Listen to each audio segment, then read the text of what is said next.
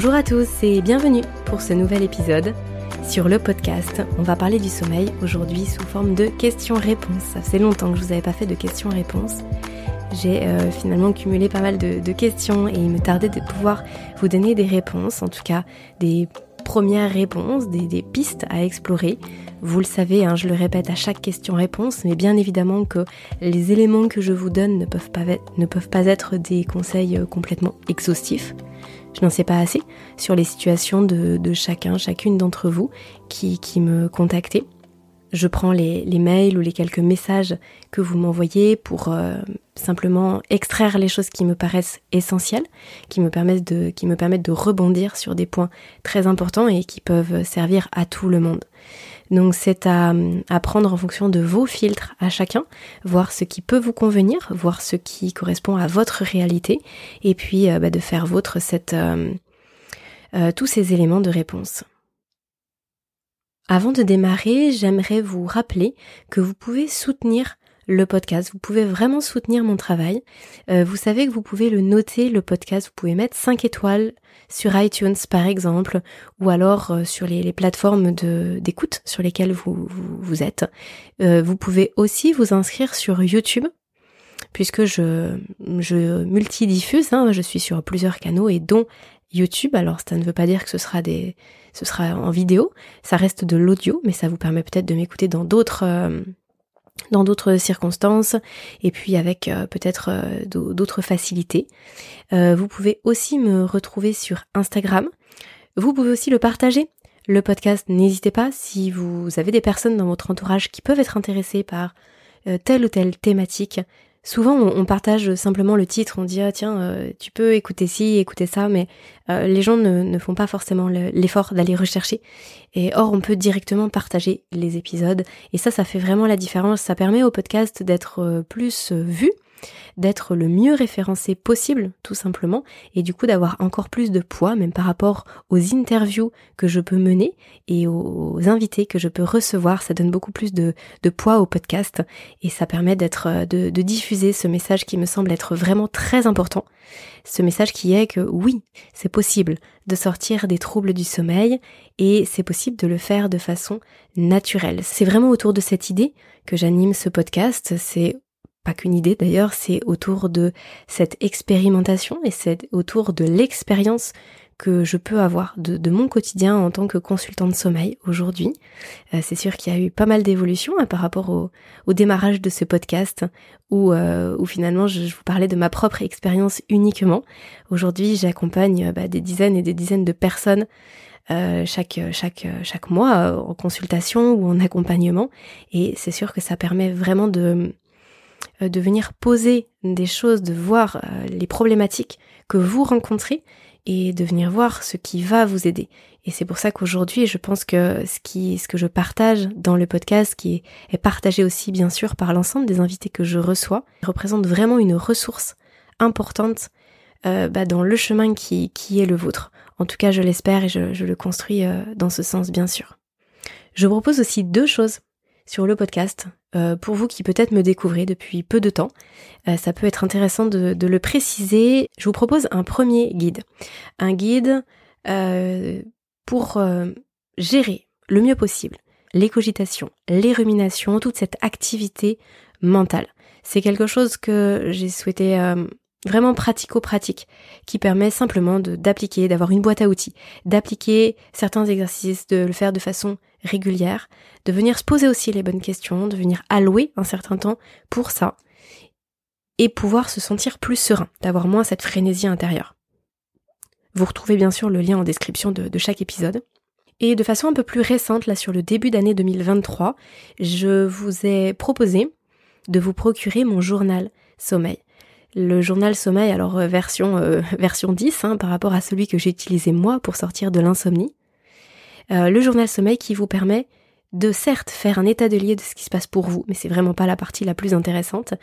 Le plus intéressant, c'est justement principalement de pouvoir vous projeter, de pouvoir mettre en place des choses, voir ce qui vous correspond, et puis de pouvoir suivre les évolutions et de vous motiver par rapport à ce que vous faites parce que c'est pas évident de changer ses habitudes et j'en ai vraiment bien bien conscience.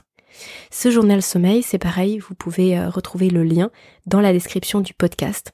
Euh, les deux sont bien sûr très complémentaires. Et puis, bah, tout ce que vous pouvez mettre en place dans votre quotidien euh, sera en référence à, ce journal sommeil. Et puis, bah, probablement aussi en lien avec le guide des ruminations et, et des cogitations nocturnes. Donc, l'idée, c'est bien évidemment de pouvoir trouver un cadre, d'avoir des points de repère pour avancer, pour se sentir bien, et puis sortir de ces troubles du sommeil pour retrouver de la vitalité, puisque vraiment on fonctionne, bah on fonctionne euh, à, 10, à 20 ou à 30% de ce qu'on pourrait lorsqu'on souffre de troubles du sommeil, et bien sûr c'est pas à vous que je vais l'apprendre. Alors, après cette introduction, nous allons rentrer dans le vif du sujet avec plusieurs questions sur plein de thématiques différentes et c'est ça que j'adore dans les questions-réponses. Et justement, la première question que je vais aborder, elle fait le lien avec ce que je viens de vous dire et notamment le journal sommeil. Alors là, j'ai une personne qui me dit euh, je souhaite me procurer le journal sommeil ou créer le mien, je ne sais pas encore, mais j'ai peur que ce soit stressant pour moi de devoir le remplir tous les jours et que ça m'oppresse. Est-ce que vous pensez que c'est utile pour tout le monde? Alors j'ai pris cette question parce que c'est pas la première fois qu'elle m'est posée, donc à chaque fois je répondais de façon individuelle ce que je m'apprête à vous dire, mais là je pense que ça va servir à tout le monde. Alors je vais revenir rapidement sur l'objectif de ce journal sommeil. C'est vraiment de pouvoir suivre ce qui se passe pour vous, c'est de vous accompagner dans votre démarche. Ce n'est pas une fin en soi. Le journal sommeil, c'est pas un sédatif, c'est pas parce que vous téléchargez ça que pouf, dans la foulée, vous allez dormir. On est bien d'accord. Et oui, effectivement, le fait de compléter quotidiennement des éléments, surtout que je l'ai pensé assez complet, euh, oui, ça prend un certain temps. Maintenant, deux choses. La première, c'est que L'idée n'est pas de, remplir ce journal sommeil pendant des mois et des années. C'est de pouvoir le compléter sur quelques semaines, de pouvoir en tirer les, les informations et les conclusions qui, qui s'imposent euh, avec euh, votre, avec les connaissances que vous avez acquises et ce que vous voyez. Et ensuite, on le laisse de côté. C'est juste un, outil pour impulser des choses. Peut-être qu'au bout de deux semaines, trois semaines, voire un mois, ce sera bon, ce sera ok pour vous. Il n'y a pas besoin de se casser plus la tête que ça. Le deuxième point, c'est que s'il est trop chargé, s'il y a trop de choses, vous pouvez bien évidemment supprimer certaines lignes. Vous pouvez l'adapter, l'ajuster en fonction de vous, de votre réalité. Maintenant, bien sûr que je vous mets en garde contre le fait de trop en enlever, parce que si vous enlevez des éléments qui peuvent être essentiels, vous risquez de passer à côté de certaines informations. Donc attention à ce juste milieu. Euh, je, pense par exemple, euh, à l'alcool ou à la cigarette, on peut très bien se dire oh, euh, moi l'alcool je bois par exemple juste un apéro une fois par semaine, ça ça veut pas dire grand-chose pour moi. OK, mais par contre l'alcool va avoir des répercussions sur le sommeil dans tous les cas. Donc ça peut être intéressant de le garder simplement pour pouvoir constater que OK, c'était moins confortable ce jour-là, mais je sais pourquoi. Ça veut dire que je ne me tracasse pas pour d'autres paramètres. Je sais que ça c'est venu influer et je, j'en tiens compte, j'accepte parce que j'ai pas choisi mon sommeil ce jour-là et c'est ok, et je repars sur une nouvelle journée. Donc simplement attention à ne pas aller trop vite dans ce que vous pouvez retirer. Et puis bah quand on change des choses, qu'on met en place de nouvelles, de nouveaux éléments, de nouvelles choses dans sa vie, oui, c'est vrai que ça peut être un tout petit peu plus chargé sur le moment, mais comme on sait que ça va pas durer longtemps, je pense qu'il y a une partie aussi à, à simplement accepter, à se dire bon bah peut-être que je serai un peu moins, euh, peut-être 10 minutes de moins sur les réseaux et que je vais prendre 10 minutes pour compléter mon, journal sommeil parce que c'est l'espace de, quelques semaines et que ça va m'apporter quelque chose. Voilà pour, euh, pour ce point qui effectivement a été important à préciser.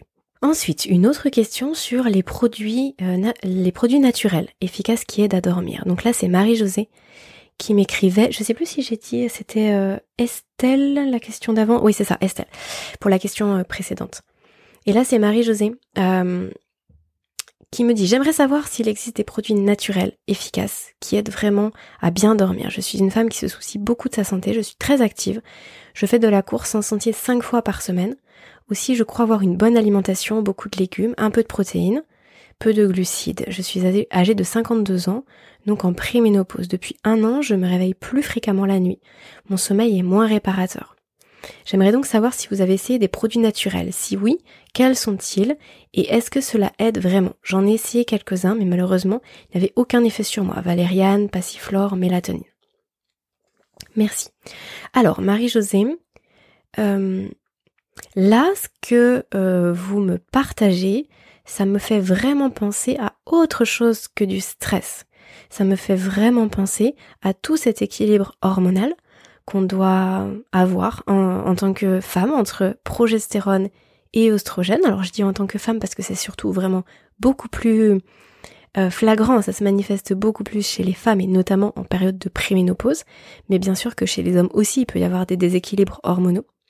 Disons que là au niveau de la préménopause, puis ensuite euh, lors de la ménopause, il y a vraiment ce ratio entre progestérone et oestrogène qui dégringole.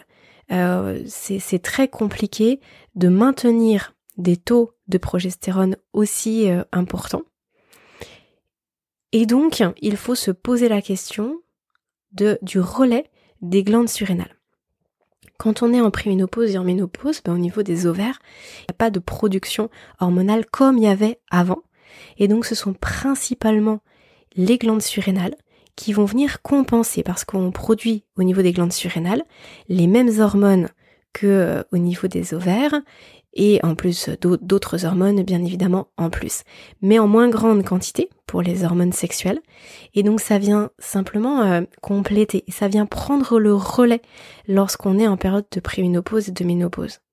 Si les glandes surrénales sont un petit peu, euh, soit un peu, je vais pas dire chaos, mais un peu fatigué ou si on est un peu trop stressé dans le quotidien, on va produire un peu trop de cortisol ou s'il y a d'autres équilibres qui sont mis à mal, on produit un peu trop de euh, d'aldostérone, un peu trop de euh, testostérone, on produit un peu trop d'autres choses en fait. Et eh bien peut-être qu'il ne reste pas assez finalement de ressources, de précurseurs pour produire assez de progestérone. Ou alors, si justement on a une production ou une, euh, un taux d'œstrogène qui est trop important, eh bien on peut se retrouver avec des difficultés à ce niveau-là. Alors moi je suis pas experte de tout ce qui se passe au niveau de la ménopause, mais certains médecins euh, ou certains naturopathes ou, euh, ou thérapeutes vont pouvoir vraiment vous accompagner de façon encore plus précise que là ce que j'ai pu vous dire bien sûr. Et moi, j'irai plutôt là, j'irai plutôt euh, vers ça. J'irai vraiment sur euh, sur beaucoup d'acides gras. Là, par exemple, vous n'en parlez pas. Dans l'alimentation, vous mettez légumes, peu de protéines, peu de glucides, mais pas forcément des acides gras. On a vraiment besoin de beaucoup d'acides gras. On ne se rend pas compte à quel point on en mange trop peu dans notre alimentation. C'est vrai que le, gras a été particulièrement diabolisé sur les 50-70 dernières années au profit des, glucides de toutes sortes, notamment les céréales. Mais, euh, mais c'est au détriment de, notre santé et du bon fonctionnement de notre système hormonal notamment.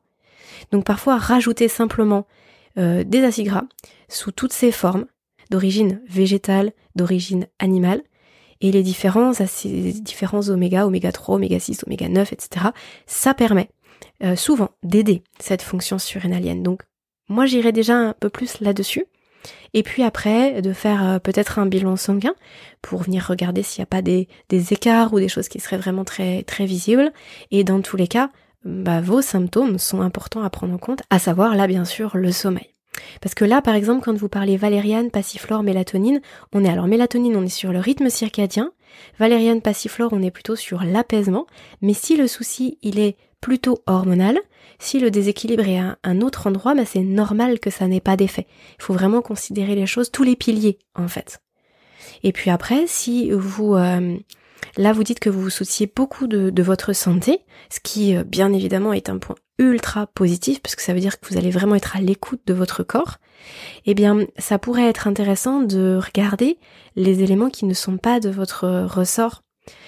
Par exemple, dans l'environnement, si par exemple on peut faire extrêmement attention à sa santé, mais être dans un environnement, dans une ville par exemple, euh, très, euh, très polluée, ça peut être l'environnement électromagnétiques, les champs électromagnétiques. Si on vit dans un immeuble, ça, peut être aussi le stress sous différentes formes, au niveau des relations sociales par exemple, etc. Donc il y a peut-être d'autres paramètres à prendre en compte que là je n'ai pas dans, dans cet email. Voilà, j'espère Marie-Josée que ça vous aura Alors là, j'ai un autre email de Renaud. Le mail est un petit peu plus long, donc je vais pas vous le lire en entier. Mais euh, là, l'élément qui, ressort sur lequel je souhaitais rebondir, c'est principalement par rapport au réveil nocturne. Les réveils nocturnes qui se sont euh, qui sont toujours présents vers 4 heures du matin, avec une possibilité de se rendormir vers euh, vers 5-6 heures du matin, mais du coup un réveil qui sonne à 6h30, donc forcément ça ça permet pas de récupérer sur le matin. Et donc du coup, euh, Renaud, vous me dites depuis toutes ces années, je n'arrive pas à expliquer ces réveils à 4 heures du matin et le fait de ne pas réussir à me rendormir. Euh, je vous écris donc pour savoir ce que mon cas vous inspire. Bah oui, ça, m'inspire euh, beaucoup de choses pour avoir tellement vécu cette situation-là. Je, ne peux que comprendre. Alors après, c'est pas parce que moi je l'ai vécu que les raisons qui étaient les miennes seront forcément les vôtres. Donc je vais essayer d'en citer plusieurs. les réveils à 4 heures du matin, si par exemple vous allez chercher du côté de la médecine chinoise, vous allez euh, bah, voir que ça peut correspondre à tel ou tel organe, peut-être le, foie, 3-4 heures du matin. Donc si ça, ce, ce genre d'approche vous parle, vous pouvez explorer tout ce qui va être acupuncture, tout ce qui va être euh, peut-être réflexologie, réflexologie euh, plantaire ou différentes sortes de réflexologie. Là, je vous ai enregistré un, un épisode avec Julien Lepage, qui est naturopathe réflexologue plantaire. Euh, du coup là je sais pas si quand je vais publier cet épisode je l'aurai diffusé juste avant ou si je le diffuse juste après. Donc restez euh, restez euh, vigilant par rapport à cette diffusion si ça vous intéresse. Mais en tout cas effectivement on peut venir travailler sur certaines zones du corps en fonction de l'horaire du réveil. Vous pouvez aussi aller voir au niveau du système digestif de façon plus globale est-ce que vous ne souffrez pas d'hypersensibilité alimentaire? Vous savez que j'ai fait plusieurs épisodes de podcast sur le sujet. C'est vraiment typiquement quelque chose qu'on peut observer. Si il y a vraiment des grosses difficultés au niveau du système digestif la nuit, ça vient créer des réveils. En fait, il faut vraiment imaginer que votre sommeil, il n'est pas du tout linéaire la nuit. Hein. On a vraiment des phases avec différentes phases, on a différents cycles avec différentes phases de sommeil, le sommeil lent léger, lent profond, le sommeil paradoxal. Quand on a terminé un cycle, il y a un micro-réveil qui est tout à fait naturel, qui passe complètement inaperçu, on ne s'en rappelle pas, il va durer quelques secondes, quelques minutes, et on se rendort. En fait, on rebascule dans un autre cycle. Mais lors de ces micro-réveils, si quelque chose vient déranger notre corps, ça peut être de l'extérieur, un bruit, une odeur, de la lumière, mais ça peut être quelque chose de l'intérieur, quelque chose dans notre corps qui fait qu'on n'arrive pas, tout simplement, notre, notre corps, notre cerveau reste en éveil, donc ça se transforme en vrai réveil, et il ne peut pas réinduire le sommeil, donc repartir vers un cycle, parce que là, il y a une hyperactivité, une hypervigilance. Et ça peut être induit par le système digestif, ça peut être induit par des douleurs, par un taux de cortisol qui soit vraiment trop important. Et souvent, bah, ça vient durer un cycle. Un cycle environ. Donc ça veut dire un réveil vers 4 heures du matin, mais on va pouvoir se rendormir vers 5h30, entre 5h30 et 6h. Donc ce qui correspond vraiment à, allez, je vais dire peut-être 60-70% des réveils nocturnes que moi je constate euh, avec les personnes que j'accompagne. C'est vraiment toujours à cet horaire-là qu'il y a une difficulté. Donc ça peut venir du système digestif à explorer. Faire les tests d'hypersensibilité alimentaire, je pourrais euh, remettre le, lien en description du podcast puisque vous savez grâce à ImmuPro, au podcast qu'on avait fait ensemble, ils ont euh, euh, souhaité pour la communauté du podcast, pour vous, faire 17% de réduction, ce qui est franchement énorme en termes de, de réduction. Alors bien sûr que le tarif aussi est, important, mais c'est quelque chose que vous faites une fois. Vous avez les informations et ça vous permet d'ajuster vos choix dans le quotidien. Donc ça, ça peut être intéressant. Ça peut être intéressant, mais ce n'est pas forcément la seule piste à explorer. On peut aussi se poser la question de ce qui se passe au niveau, au niveau euh, hormonal, au niveau équilibre hormonal, un petit peu ce que je viens de dire euh, par rapport à la, à la question précédente. Est-ce que les glandes surrénales, la thyroïde, fonctionnent bien? On sait qu'ils fonctionnent en de pair, ils fonctionnent ensemble, euh, si l'une va un peu moins bien, l'autre, par ricochet, va devoir compenser. Quelle est la porte d'entrée? Est-ce que c'est plutôt la thyroïde qui est peut-être un peu raplapla? Euh, Est-ce que ce sont plutôt les glandes surrénales qui vont manquer par exemple de, cholestérol pour pouvoir produire toutes les hormones, ce qui n'est pas non plus impossible Euh, et puis après, on peut remonter s'il n'y a pas assez de cholestérol. Est-ce que c'est parce qu'il n'y en a pas assez dans l'alimentation? Sachant que la plupart du cholestérol, la majorité du cholestérol est produite par le foie. Est-ce que le foie va venir produire assez de cholestérol? Sinon, pourquoi? Euh, Quelle est la, santé du foie aujourd'hui? Etc. En fait, on peut venir remonter un peu plus loin, mais bien sûr que ça vient tourner autour de nos grands systèmes, c'est évident, autour du système digestif, autour du système hormonal. Et puis bah parfois en réajustant certaines choses au niveau de l'alimentation, en réajustant, peut-être euh, en prenant des compléments alimentaires pour la thyroïde, pour que la thyroïde puisse fonctionner correctement, eh bien on se retrouve avec un, équilibre beaucoup plus complet et les réveils à 4 heures du matin disparaissent. Ça franchement c'est quelque chose qu'il faut vraiment avoir en tête. On peut avoir une insuffisance au niveau de la fonction thyroïdienne sans être en hypothyroïdie euh, par le médecin, c'est-à-dire on va dire en dehors des normes labo, ni être en, maladie d'Hashimoto, en, maladie auto-immune, et pour autant avoir besoin de, euh, à un moment donné, en béquille sur le sur une certaine période de compléments alimentaires, soit sur les cofacteurs de la thyroïde, soit directement sur la thyroïde. Et quand on vient jouer là-dessus, alors jouer entre guillemets, hein, mais quand on vient agir là-dessus, les réveils disparaissent. Ou les troubles à l'endormissement disparaissent. Donc ça, ça vaut le coup d'explorer. Alors moi, je suis pas une grande, grande fana des prises de sang à tout bout de champ. Je pense vraiment que la prise de sang, c'est quelque chose qui, euh, qui, qui ne peut pas refléter exactement ce qui se passe dans notre corps parce que bah, notre corps il est en mouvement permanent, il y a énormément de choses qui sont produites de façon cyclique entre si la prise de sang est faite le matin, à midi, l'après-midi, le soir en fonction de ce qu'on a mangé, la veille, l'avant-veille. Il y, a, y a tellement de paramètres qui rentrent en compte. Je trouve que ce serait dommage de, de ne se fier que à une prise de sang, mais parfois certains éléments qui, ressortent, qui sont assez marqués dans les prises de sang, permettent de compléter ce qu'on ressent au niveau clinique, donc vraiment au niveau de ce qu'on expérimente, de ce qu'on vit. Donc là, par exemple, les réveils à 4 heures du matin. Et puis, bah, du coup, d'affiner ce qu'on va faire. Ça permet de ne pas dépenser son énergie à droite et à gauche, de venir cibler certaines choses, d'avoir des résultats du qui vont arriver un peu plus rapidement, permettre de retrouver plus d'énergie pour ensuite enclencher d'autres choses. Donc c'est jamais une fin en soi, mais ça peut aider. En tout cas, aujourd'hui, c'est vraiment comme ça que je perçois les choses. C'est c'est ce que je constate euh, qui, qui, fonctionne le mieux. Euh, voilà, à la lumière de, mon expérience et de ce que je vois chez les personnes que j'accompagne. Donc après, le fait de pas se rendormir, bah, c'est simplement parce que du coup, il y a un cycle qui, il y a 90 minutes, hein, le, temps d'un cycle de sommeil qui passe à la trappe à ce moment-là. Et puis, bah, le corps va vers 5h30, 6h, essayer de repartir vers un, cycle et s'il y a moins d'agitation dans le corps à ce moment-là, que la température peut redescendre, hein, je vous invite si vous cette histoire de température vous intéresse à réécouter ou à écouter en première, écoute le, le podcast que j'ai fait avec Pierre Etchart qui parle beaucoup de la température et justement de la possibilité du corps à baisser sa température. Il faut que le métabolisme puisse baisser pour que le sommeil puisse venir. Quand ça, c'est pas possible, bah, le corps reste éveillé. N'oubliez pas que le sommeil, c'est vraiment une fonction notre organisme, une fonction innée qui doit pouvoir se mettre en place. Les mécanismes sont connus du corps, hein, il perd pas le, il perd pas le chemin, il perd pas la carte, il sait comment faire, mais parfois c'est entravé. Il faut venir trouver qu'est-ce qui vient entraver le chemin. Voilà Renaud, j'espère que ça pourra vous aiguiller. Je continue avec un autre email, Alexandra. Bonjour Aurélie, je vous remercie pour toutes les informations que vous transmettez à travers votre podcast. J'en apprends beaucoup à chaque épisode. Je me permets de vous écrire aujourd'hui pour savoir si vous aviez déjà abordé les insomnies associées au cycle prémenstruel chez la femme. En effet, je remarque que mes insomnies sont surtout assez prononcées quelques jours avant mes règles, et cela dure entre deux ou trois jours. Savez-vous s'il existe des solutions contre ce problème? Je me demande vraiment si c'est si cela est normal. Merci par avance.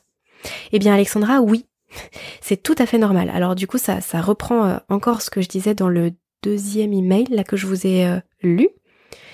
Euh, on est juste avant les règles, on est en phase de, chute de progestérone. C'est ça qui vient déclencher les règles en fait. Donc effectivement, ben, le, il y a beaucoup de variations hormonales tout au long du cycle chez la femme tout au long du mois. Et puis bah au niveau de des menstruations, il y a un ratio hormonal qui est différent, qui vient déclencher ça. En fait, il y a différentes phases. Vous avez probablement entendu parler de la phase lutéale, etc.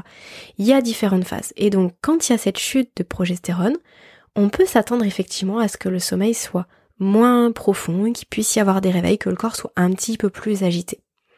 Et peut-être que vous le ressentez aussi au niveau de votre mental, de votre morale. Souvent, quand on est en surplus d'œstrogène ou en manque de progestérone, ou les deux, eh bien, on peut se retrouver avec euh, des sautes d'humeur, avec euh, comme si on était tout le temps déprimé, ça peut même faire penser à de la dépression. Et quelques jours après, alors même que l'on vit dans la même maison avec les mêmes personnes et qu'on est la même personne, eh bien on se sent beaucoup mieux et on réagit complètement différemment en fonction des éléments, des événements. Eh bien oui, parce que dans notre corps, c'était un peu différent. On est la même personne, mais dans notre corps, ça fluctue. Donc presque on pourrait dire qu'on n'est pas tout à fait la même personne que trois jours avant. Mais en tout cas, il faut vraiment prendre en compte cette, euh, cette absence de linéarité. C'est beaucoup plus linéaire chez les hommes que chez les femmes, mais malgré tout, ça bouge quand même tout le temps. Nous ne sommes pas des robots. Donc est-ce que c'est normal? Oui, c'est normal que ça bouge. Maintenant, si ça devient très impactant, c'est-à-dire qu'il y a vraiment des insomnies complètes et, euh, et que ça apporte préjudice, bien sûr, bah, le lendemain, le surlendemain, là, c'est peut-être justement qu'il y a un trop gros écart. Donc ça pourrait être intéressant de euh, faire le bilan des acides gras peut-être, de venir regarder si au niveau de de, de toutes les hormones, c'est euh, c'est ok. Mais pour ça, il faut vraiment savoir à quel moment du cycle vous le faites. Et puis bah parfois, ça nécessite de faire plusieurs prises de sang. Vous pouvez discuter de ça avec un médecin fonctionnel ou, faire vos propres démarches auprès d'un labo. Euh, finalement, vous faites comme vous voulez. En France, on a la possibilité de faire nous-mêmes les démarches auprès des labos. Ça coûte plus cher, mais on peut le faire. Donc après, chacun, euh, chacun chemine comme il le souhaite. Et sinon, faire un podcast directement sur le cycle menstruel, oui, j'ai prévu et j'aimerais beaucoup euh, interviewer quelqu'un qui s'y connaîtrait bien mieux que moi. J'ai quelques quelques noms en tête. Je voilà, je, garde ça pour la suite. Ça va arriver sur le podcast. Et je reviens sur quelque chose du, mail précédent là que j'ai lu qui disait du coup je, cogite beaucoup par rapport au réveil. Avant de passer à la suite, je fais une petite digression. C'est vraiment important de se dire, est-ce que c'est parce que je cogite que je me réveille Ce qui peut être le cas, hein, s'il y a quelque chose de très impactant dans votre vie, une grosse source de stress, quelque chose qui va arriver le lendemain, ça peut vraiment être cette, cette pensée et cette sollicitation mentale qui fait que votre, votre sommeil va finalement être très peu profond et vous allez être dans un état d'hypervigilance qui fait que bah, au moindre euh, micro-réveil, donc entre deux siècles, vous allez pouvoir vous réveiller et puis cogiter à ce qui vous tracasse le plus. Mais ce que je constate, c'est que c'est pas du tout la majorité des cas. La majorité des cas, c'est le corps, lui, est agité, il se réveille. Et puisqu'on est réveillé, on cogite. C'est vraiment important de, voir que ça peut aller dans les deux sens et de pas être trop volontariste par rapport à ce que je dois penser, ce que je dois faire, ce que je dois ouais, parfois c'est c'est juste que le corps il est réveillé et notre cerveau quand il est éveillé, il a pas grand chose à faire à part penser, c'est son job, hein, se penser, se projeter, se rappeler, il est conçu pour ça et comme ça. Donc parfois il faut simplement accepter qu'on puisse avoir plein de pensées et cogiter dans tous les sens simplement parce qu'on est éveillé. Et justement ne pas entretenir ça en étant en lutte. C'est vraiment la chose que je vous invite à, à éviter d'être en lutte contre vous-même, en lutte contre votre sommeil, mais plutôt à observer. Quand on observe qu'on est dans la curiosité, bah, on peut pas être en parallèle dans la lutte. Donc c'est quelque chose qui nous fait sortir d'une situation qui entretient, qui maintient le trouble du sommeil. Ensuite, là, j'avais un, autre mail. Ah oui, ça c'était un, mail un petit peu plus ancien, mais j'avais pas, fait de questions-réponses depuis. Euh, un mail dev euh, à qui j'ai répondu euh, directement par écrit, mais j'avais envie de, de vous faire part de, de, de la réflexion que ça m'inspire, parce que je pense que vous êtes nombreux, nombreuses à être concernés par ce type de situation. Eve, on avait échangé, on a échangé finalement à quelques reprises par, par message, par mail, et elle me faisait part que là, sur le, début d'année 2023, c'était pas euh, si évident. En tout cas, qu'il y avait euh, deux semaines, depuis deux semaines, je ne dors plus du tout. Euh, manque d'énergie, flou mental. et finalement il y a, des hauts, des bas et que c'était pas c'est pas si évident à vivre en fait c'est ce sommeil en dents de scie.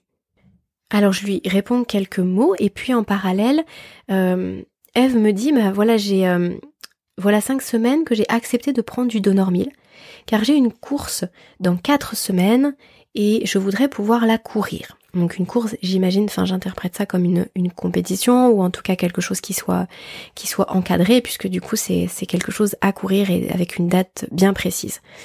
Euh, et Eve, vous me précisez, je me sens dans les vapes. Je pense, ça n'engage que moi. Vous prenez ce que vous voulez. Mais je pense qu'à un moment donné, il faut vraiment pouvoir se choisir et pas mener tous les combats de front. Le fait de ne pas dormir, on est dans ce constat, ok, là le sommeil, il vient pas. Ça reflète quelque chose. C'est pas, c'est pas l'élément initial, c'est pas l'élément A qui ensuite va induire qu'on est fatigué, que, etc. Oui, bien sûr qu'il y a une suite au fait de ne pas dormir, mais cet élément de je ne dors pas, il est consécutif à autre chose. Il est consécutif à un manque, un trop peu, un trop plein, euh, à un événement, à un déséquilibre, un ou plusieurs déséquilibres dans le corps, des les mécanismes du sommeil qui ne peuvent pas se mettre en place. Ok. Faire en sorte de pouvoir vivre sa vie avec toute l'intensité d'une vie euh, bah, telle qu'on peut les avoir aujourd'hui, hein, qui sont très intenses, très chargées, où on se met beaucoup d'objectifs, où on peut avoir des compétitions sportives en plus du travail, en plus de sa vie de famille, etc. Eh bien, ça peut mener à entretenir ce cercle vicieux. Et quand on prend des médicaments pour pouvoir d'une certaine façon faire fi de ce que le corps nous dit, et pour pouvoir tenir le rythme qu'on s'est imposé à un moment donné, c'est à mon sens entretenir le problème. Si le corps dit stop, je suis trop fatigué, là il n'y a pas de sommeil, pour une raison qui n'a peut-être pas été encore identifiée, je suis crevé, à mon sens, il faut dire stop.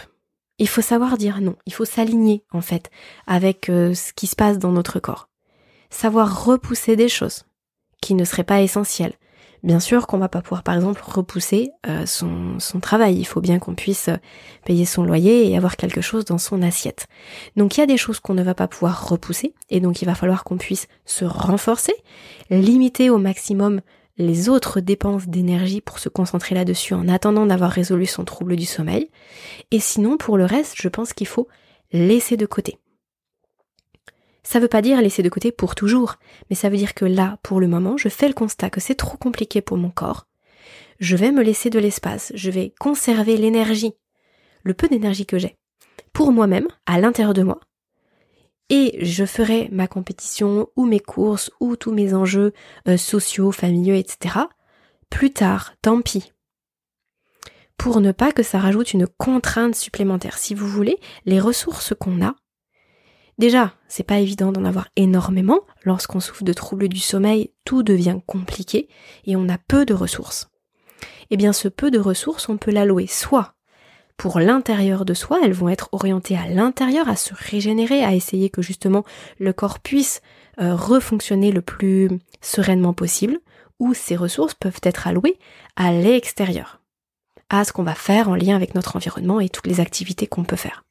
Ça, c'est un choix qui doit être fait en conscience. Parfois, on n'a pas le choix. Quand on a le choix, je propose qu'on y réfléchisse à deux fois. Voilà, j'avais envie de vous partager ça euh, sans, jugement aucun, parce que bah, j'ai encore une fois j'ai été dans, ce type de situation tellement de fois que je serais vraiment, vraiment, vraiment euh, très déplacée de ma part de juger quoi que ce soit, mais c'est justement en lien avec mon expérience et puis bah, de ce que je constate bien sûr aujourd'hui quotidiennement, mais euh, c'est une vérité. Et quand on la fait sienne, quand on vraiment prend ça en compte, il y a beaucoup de choses qui vont mieux, tout simplement mieux. J'avais une autre question euh, à laquelle je voulais vraiment répondre, euh, que j'avais que notée, que j'avais mise de côté depuis un certain temps, de Pauline. Et Pauline me disait vous parlez aussi brièvement donc dans, dans un de mes podcasts des médicaments et je me demandais pourquoi vous ne les conseilleriez pas à 99%. Donc là, elle reprend ce que, je dis. J'ai l'impression que dans mon cas, euh, la miancérine, donc antidépresseur, m'a vraiment beaucoup aidé à lever le frein de la neurotransmission sérotoninergique qui visiblement était défaillant et donc à réguler mon cycle circadien. Je pense que c'était une conjonction, comme je vous l'ai dit, avec un suivi thérapeutique et une pratique régulière de la méditation, mais sans médicaments, je ne pense pas que j'aurais pu retrouver un cercle vertueux.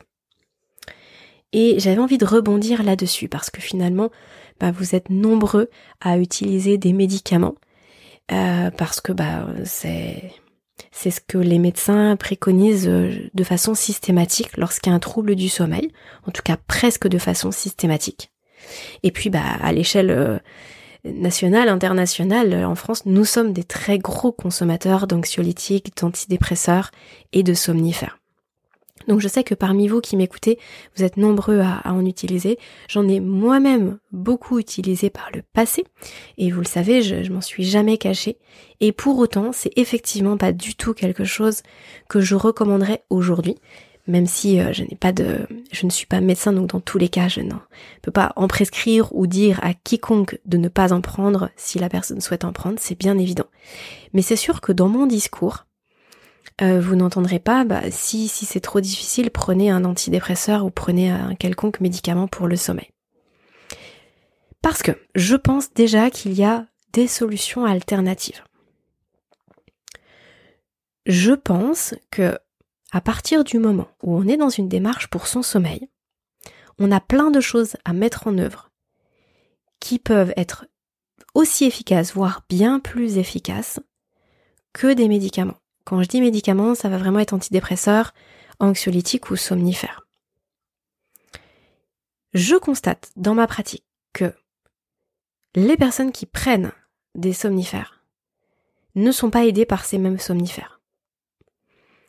Euh, alors bien sûr, il y a un biais, puisque bah, forcément les, personnes qui viennent me consulter et qui s'adressent à moi sont dans des troubles du sommeil. Donc je ne vois pas les personnes pour qui ça pourrait fonctionner. Mais par contre, j'ai énormément de témoignages de personnes qui me disent mais ça fait 10 ans, 20 ans, 30 ans. J'en ai même des j'ai même des personnes dans mon entourage pour qui bah, ça fait depuis toute leur vie qui sont sous euh, sous médication pour pouvoir dormir.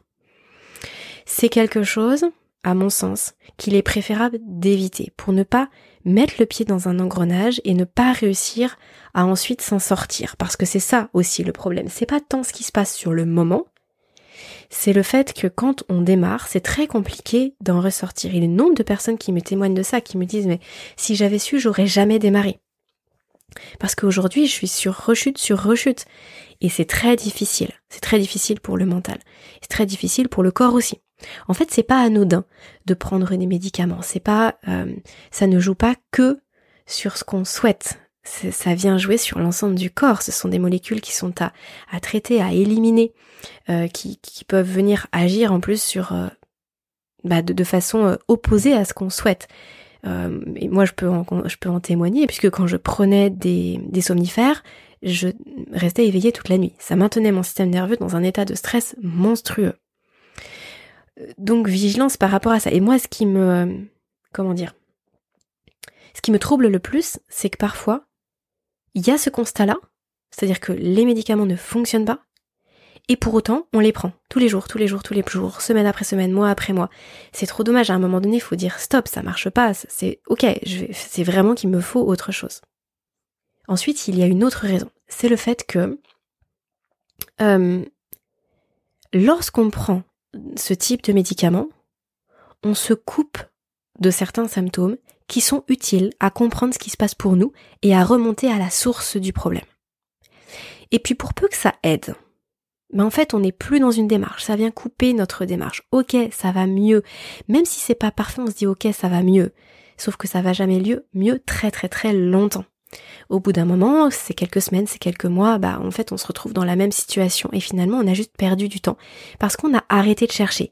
On a eu l'impression que ça y est, on avait trouvé le truc magique, comme si c'était une baguette magique et que par miracle ça allait régler le souci. Mais non, en fait, un antidépresseur, un somnifère ou un anxiolytique ne règle absolument rien. Ça vient à un moment donné se substituer à ce que le corps doit produire, ou alors masquer les symptômes. Et du coup, plutôt que d'être dans une démarche de comprendre ce qui a créé le trouble du sommeil en amont, eh bien, on se retrouve juste à, être dépendant d'un cachet qu'on prend.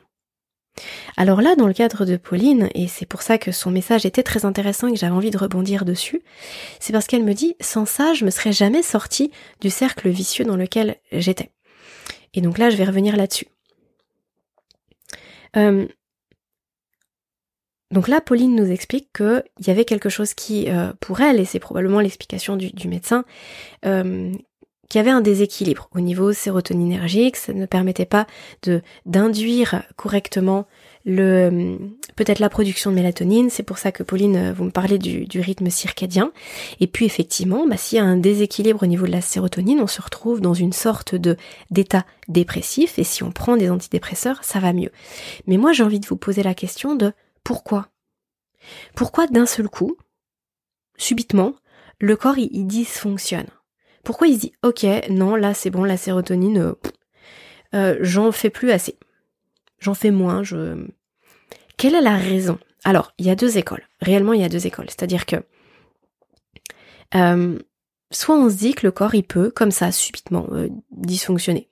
C'est c'est comme ça, ça fait partie des paramètres de base, postulat de départ, c'est que le corps, c'est aléatoire. Il peut, euh, comme péter un câble à un moment donné, il dysfonctionne, ça va mal. Et puis bah il faut l'aider à se remettre un petit peu dans, dans, le droit chemin. Une autre possibilité, une autre euh, philosophie, une autre euh, école de pensée à laquelle vraiment j'appartiens à 3000%, c'est qu'il n'y a pas de fumée sans feu. Il y a forcément une raison, qu'elle nous soit visible ou pas, qu'elle nous soit accessible ou pas, comme ça en première intention. Donc si à un moment donné il y a un déséquilibre sérotoninergique, bah ça peut valoir le coup de se dire pourquoi et d'essayer de remonter à la cause. Et souvent, on retombe sur des choses que je vous ai déjà euh, dites, bien évidemment. Hein, je, ne réinvente pas la roue, hein, systématiquement. Je, on est vraiment sur les mécanismes du vivant. Donc ça peut être au niveau du système digestif, si par exemple on, on, ne vient pas assez assimiler de choses, ou alors si au niveau du microbiote intestinal c'est complètement déstabilisé, on ne produit pas assez de sérotonine. Alors, j'en ai déjà parlé, mais bien sûr que cette sérotonine produite au niveau du ventre ne passe pas, en tout cas n'est pas censée passer la barrière hémato-encéphalique au niveau du cerveau. On en produit aussi dans le cerveau, mais si le corps en manque cruellement partout dans le corps, eh bien forcément que ce qu'il va produire au niveau du cerveau, ce sera pas suffisant pour compenser. Donc on se retrouve dans les mêmes mécanismes. Et donc là, c'est intéressant de se dire, ok, je vais remonter à ça et je vais aller chercher encore plus loin. Quand on prend un antidépresseur dans ce type de situation, ça peut venir réguler, réguler ce qu'on cherche à réguler. En l'occurrence, là par exemple, le sommeil. Mais ça ne régule pas le pourquoi il y avait un déséquilibre et par exemple ce manque de production de sérotonine. Ça veut dire que ça on le laisse sous silence, mais ça se rappellera à nous à un moment donné, peut-être sous une autre forme. Mais ça se rappellera à nous. Ou alors, eh bien on va devoir continuer avec des antidépresseurs pendant longtemps. Je dis pas forcément que c'est le cas 100% du temps. Et c'est pour ça que à chaque fois dans mon discours je nuance en disant euh, bah, dans 99% des cas ce n'est pas ce que je conseillerais. Effectivement, dans certaines situations, sur des événements qui vont être soit très traumatiques, soit très vraiment quelque chose de très brutal, un accident, euh, un deuil, quelque chose de, très spécifique. Ça peut être vraiment trop pour le corps. Et là, il n'y a plus rien qui peut se mettre en place correctement. Le stress, le, les, les, le les déséquilibres qu'il y a à l'intérieur sont d'un seul coup trop énormes que la capacité d'adaptation du corps est dépassée. Et alors, ça peut être intéressant d'avoir une béquille. Il peut y avoir euh, des situations peut-être un petit peu plus simples dans la vie de tous les jours, mais qui ne sont pas moins très impactantes. Euh, je, pense par exemple bah, quand on doit, euh, avec un bébé en bas âge, assumer euh, son travail, sa famille, peut-être un déménagement, peut-être, eh bien peut-être qu'à un moment donné, il faut une béquille, une aide pour sortir la tête de l'eau. À mon sens, on peut trouver cette aide ailleurs, Mais si on choisit de trouver cette aide dans les médicaments, en tout cas, j'ai envie de dire un gros mais. Il faut pas que ce soit pour longtemps. En tout cas, pas en unique ressource. Il faut que, ce soit couplé avec d'autres outils, d'autres démarches, mais visiblement, c'est ce que Pauline a fait. Alors on va prendre pendant quelques semaines cet antidépresseur pour ne citer que lui, mais ça peut être autre chose, pour essayer de retrouver un peu de ressources et ensuite venir s'occuper. Du reste, se renforcer ou faire diminuer la pression de l'environnement. Vous vous souvenez, je vous ai fait tout un podcast là-dessus qui pour moi vraiment est un podcast charnière, c'est un podcast clé que je vous invite à écouter si vous ne l'avez pas encore fait et qui permet de comprendre quel est notre levier d'action. Quels sont nos leviers d'action puisqu'il y en a plusieurs, mais quelle est la, philosophie avec laquelle on peut aborder notre trouble du sommeil qui vraiment est très différente de j'ai un problème, je prends une molécule. Et pour moi, c'est vraiment sortir de ce schéma de pensée qui est porteur et qui permet d'avoir des solutions pérennes sur le long terme. En l'occurrence, pour euh, vous parler de ce que je connais le mieux, à savoir mon parcours. Oui, sur le moment, ça m'a aidé. C'est-à-dire que grâce aux antidépresseurs, si je dois utiliser ce mot grâce, je dormais. Mais ça, c'était quand je me concentrais uniquement sur mon sommeil. Mais si je me concentre sur, alors déjà, sans parler même des, effets secondaires, hein, qui étaient vraiment nombreux en ce qui me concerne, mais si je me concentre sur la cause de mes troubles du sommeil que j'ai découvert après, bien après, ben ça n'avait absolument rien réglé. Au contraire, ça m'a fait croire que euh, c'était le sommeil mon problème. Et que je pouvais le masquer, et que je pouvais grâce à une molécule chimique, euh, m'en sortir comme ça. Donc en fait, ça n'a fait que repousser ma réelle prise de conscience qui a été nécessaire et mon exploration complète de tous mes systèmes de mon corps pour aller plus loin et pour aujourd'hui mais être amie avec mon sommeil et, d'avoir hâte d'aller me coucher le soir, d'être heureuse d'aller me coucher le soir. C'est ça qui a tout changé. C'est vraiment ce que je, souhaite vous partager et vous transmettre sur le podcast. Vous pouvez très bien ne pas adhérer et, adhérer à l'autre école du, du, corps dysfonctionnant euh, de façon aléatoire, du hasard. Et, et c'est ok, c'est votre choix et j'ai j'ai rien à, à redire par rapport à ça. Mais en tout cas, c'est vraiment pas ma philosophie. Ce n'est pas ce que j'ai constaté pour moi, ce n'est pas ce que j'ai pu euh, avoir comme témoignage, ce n'est pas ce que je constate chez les personnes que je suis, que j'accompagne euh, à, à, tout niveau, même, même dans mon entourage ou vraiment à tout niveau. Donc forcément, ça fait partie aujourd'hui de mes convictions de, de, et de, mon postulat de départ.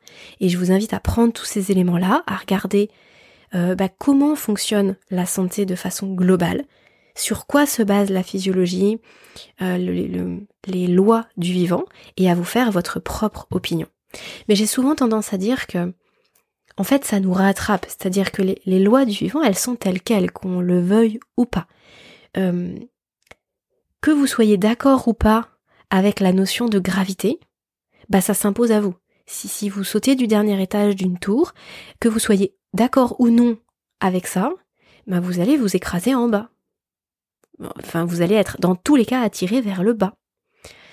Euh, qu'on soit d'accord avec les mécanismes de euh, du sommeil, avec euh, ce dont a besoin votre système digestif, votre corps, le microbiote, les glandes surrénales, ce dont a besoin votre corps dans, dans l'alimentation.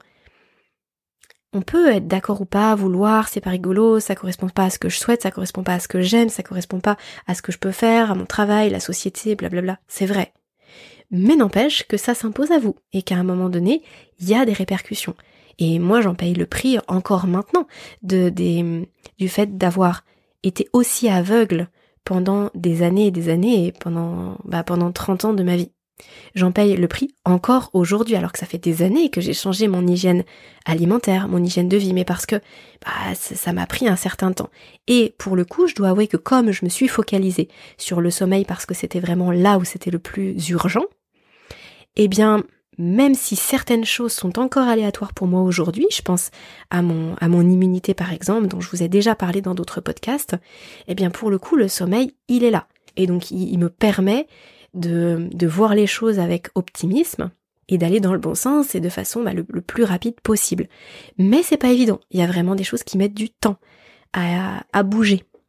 Et là, vraiment, au niveau de l'immunité, au niveau de, de mon microbiote intestinal et de, et, de toutes ces habitudes délétères que j'avais jusqu'à maintenant, oui, c'est sûr que ça prend du temps et que ça nécessite euh, une attention de, de chaque instant. Et je ne voudrais pas masquer les symptômes que je peux avoir aujourd'hui. Euh, en, lien avec ça. Donc c'est vrai que même quand je tombe malade, eh bien j'observe. Où est-ce que je tombe malade? Quels sont les signaux qui reviennent le plus souvent? Et j'essaye d'être le moins interventionniste possible. Et je laisse mon corps faire.